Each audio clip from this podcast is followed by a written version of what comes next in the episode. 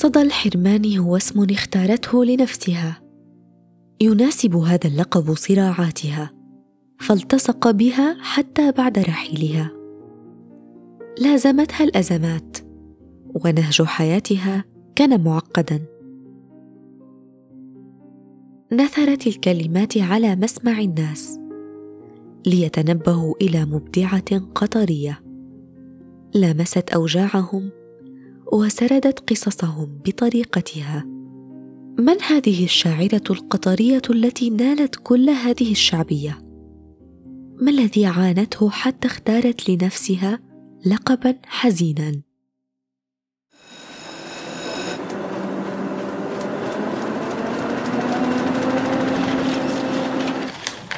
عنب بلدي بودكاست.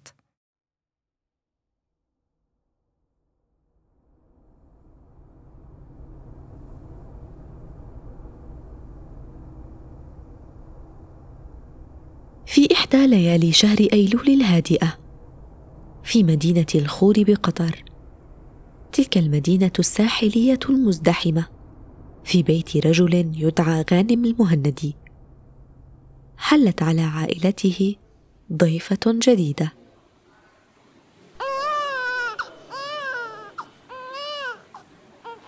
هنيئا هنيئا يا سيد غانم، جاءتك طفلة جميلة ولطيفة. الحمد لله الحمد لله، هذا من فضل ربي. لدي ما أقوله لك، اسمعني جيدا واعلم أن هذا قدر لا يجب الاعتراض عليه. ماذا دهاك؟ لماذا تخفضين صوتك؟ هل طفلتي مريضة؟ هل صحة أمها في خطر؟ لا تتعجل يا رجل، تمهل قليلا، صحتها بخير وصحة أمها جيدة، لكن ماذا؟ ستكون لديها مشكلة بقدميها ولن تستطيع السير بعد ذلك بشكل طبيعي. هل لهذه المشكلة علاج؟ أنا متأسفة. كم ستحتاج من الوقت في المشفى؟ أنا متأسفة لقول هذا، لكن هذه الإعاقة الجسدية ستلازمها مدى الحياة ولا حل لها. هي ابنتي الصغيرة. الحمد لله على كل حال. بدأت هذه الطفلة تكبر، وتكبر معها الحرقة والأسى في نفس كل من يعيش معها، ويشهد حياتها سنة وراء سنة. هي تزداد عمراً وعجزها يزداد معها.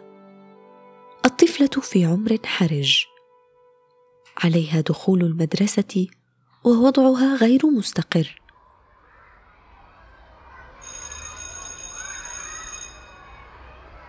بدأت تليلة دراستها في مدرسة الخوري الابتدائية في قطر. تجاوزت ما استطاعته من عجز، استمرت وقاومت فترة طويلة، لكن عجزها غلبها. لم تعد قادرة على إكمال هذا المشوار المرهق. أمي، لن أستطيع، لن أكمل، المدرسة متعبة، قدماي تؤلمني، واختلافي عن زملائي يحزنني كثيرا. توقفي يا ابنتي عن البكاء، أنت قوية بما يكفي وذكية ومتفوقة أيضا. أعلم هذا، الأساتذة يمدحونني دائما ويثنون علي. حاولي مجددا إذن، تستحقين أن تكوني ذات شأن عظيم. أود ذلك، لكن دون مدرسة. أنهيت الابتدائية وسأكتفي بها، أرجوك يا أمي. حسنا يا تليلة، لن أضغط عليك أكثر من ذلك. انصاعت تليلة لعجزها، تركت المدرسة بعد إنهاء المرحلة الابتدائية. طفولتها صعبة ومختلفة عن بقية الأطفال الذين في سنها. حرمت من إتمام تعليمها الذي كان جل ما تحلم به. المصائب التي تنهال على رأس تلك الطفلة تتوالى وتستنزف طاقتها. توفي والد تليلة، صارت الآن عاجزة بكل ما تحمله الكلمة من معان. عجزها الجسدي وعجزها بغياب السند الذي يحميها ويقف بجانبها. لم تتركها الحياة وشأنها بعد كل ما مر عليها، بل سلطت عليها عمها.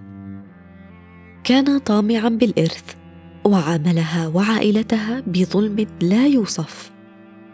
كيف ستكون حال فتاة مثل تليلة وكأنها خلقت لتجرب كل أنواع الظلم والأسى، لكن هذا القهر لم يوقفها، لم يحدها إلا ظاهرياً.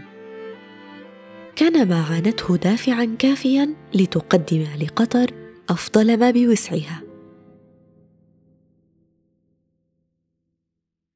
في 17 من عمرها عام 1985 بدأت تليلة تكتب. خطت أولى كلماتها لكنها لم تصرح باسمها. كتبت كل ما أرادت الحديث عنه متخفية باسم مستعار. علها كانت تريد الكتابة كما يحلو لها، علها لم تقصد الشهرة ولم تطرق باب تحصيل ثروة، بل أرادت تفريغ ما بنفسها على الورق ليقرأه الجميع ويشاركها القراء ما عاشته من هموم وأحزان.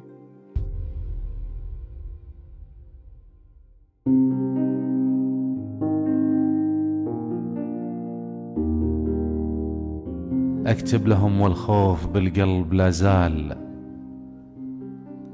نوخ على نصف المسافة ذلوله، للأرض لغلى حب، لأمي، للأطفال، بكتب عن أجمل ذكريات الطفولة. كنت الصمود اللي طعن صدر الأميال، والكون تزهر في عيوني فصوله. كان المطر صوتي والآمال موال، يروي باس القلب لحظة هطوله. بين اليأس والظلم والحرمان كتبت صدى الحرمان قصائد الشعر النبطي، الشعر الذي يكتب باللغة العربية لكن بلهجات شبه الجزيرة العربية وأهل البادية في عدة دول. وعلى الرغم من طباعة العديد من دواوين الشعر النبطي في دول الخليج، فإنه معروف بكونه محكياً ومتداولاً، ووصل إلينا هذا النوع من الشعر عن طريق الرواية والإلقاء. صدى الحرمان هو الاسم الذي اختبأت تليلة وراءه ناثرة قصائدها في المجلات والصحف. كان لقباً يناسب ما عايشته، يصف ما مر بها وما آلت إليه. حتى العكاز الذي تتكئ عليه كان له النصيب الوافر من شعرها. كتبت قصيدة أسمتها خيانة عكازة، تواسي أمها الحزينة بسبب حال ابنتها خلال هذه القصيدة، وتشتكي ضعفها وكثرة الآلام التي تعانيها وخيانة كل شيء حولها، حتى العكاز الذي وصفته بأنه خائف من حملها لما فيها من أوجاع وهموم تثقلها.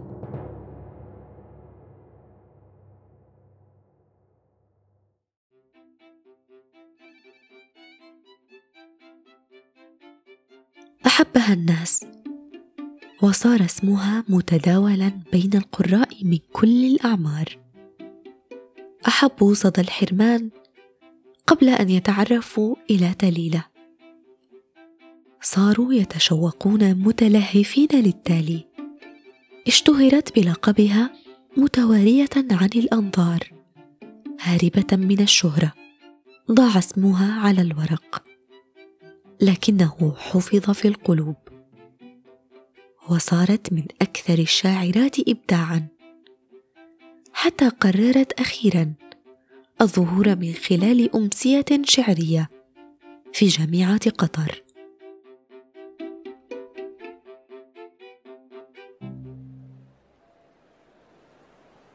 أشكر الجميع على هذه الحفاوة، أنا ممنونة لكم، لولاكم ما وصلت إلى هنا.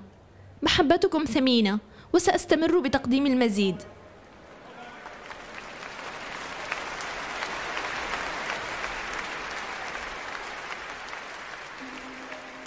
واستمرت تليلة بتقدمها خطوة تلو الأخرى حتى شاركت بالعديد من الأمسيات الشعرية والنشاطات الثقافية، وحازت على التكريم والاحتفاء من شركات عديدة، كما كرمتها الجمعيات الخيرية وهيئات أخرى كثيرة.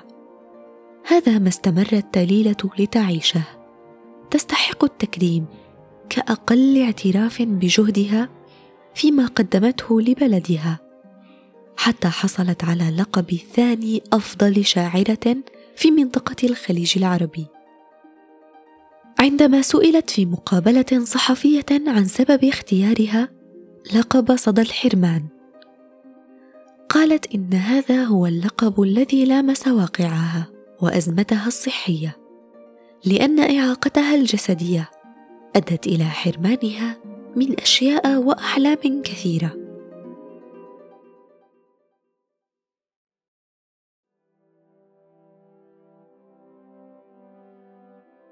عندما يموت الحب نعزي أنفسنا بالنسيان، لكن ماذا نفعل عندما تموت المعزة؟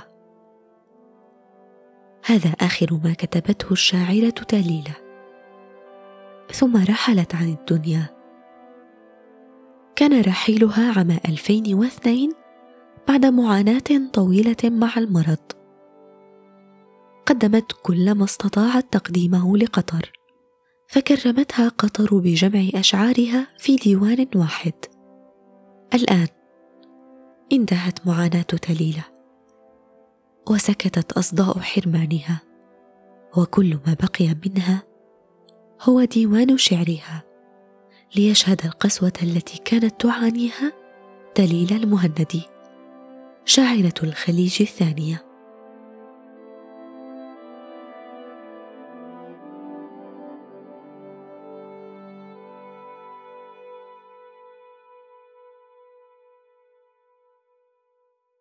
استمعتم إلى بودكاست نساء من عنب بلدي. أعددت هذه الحلقة وقدمتها أنا سكينة المهدي. نحن موجودون على أبل بودكاست، جوجل بودكاست، وساوند كلاود.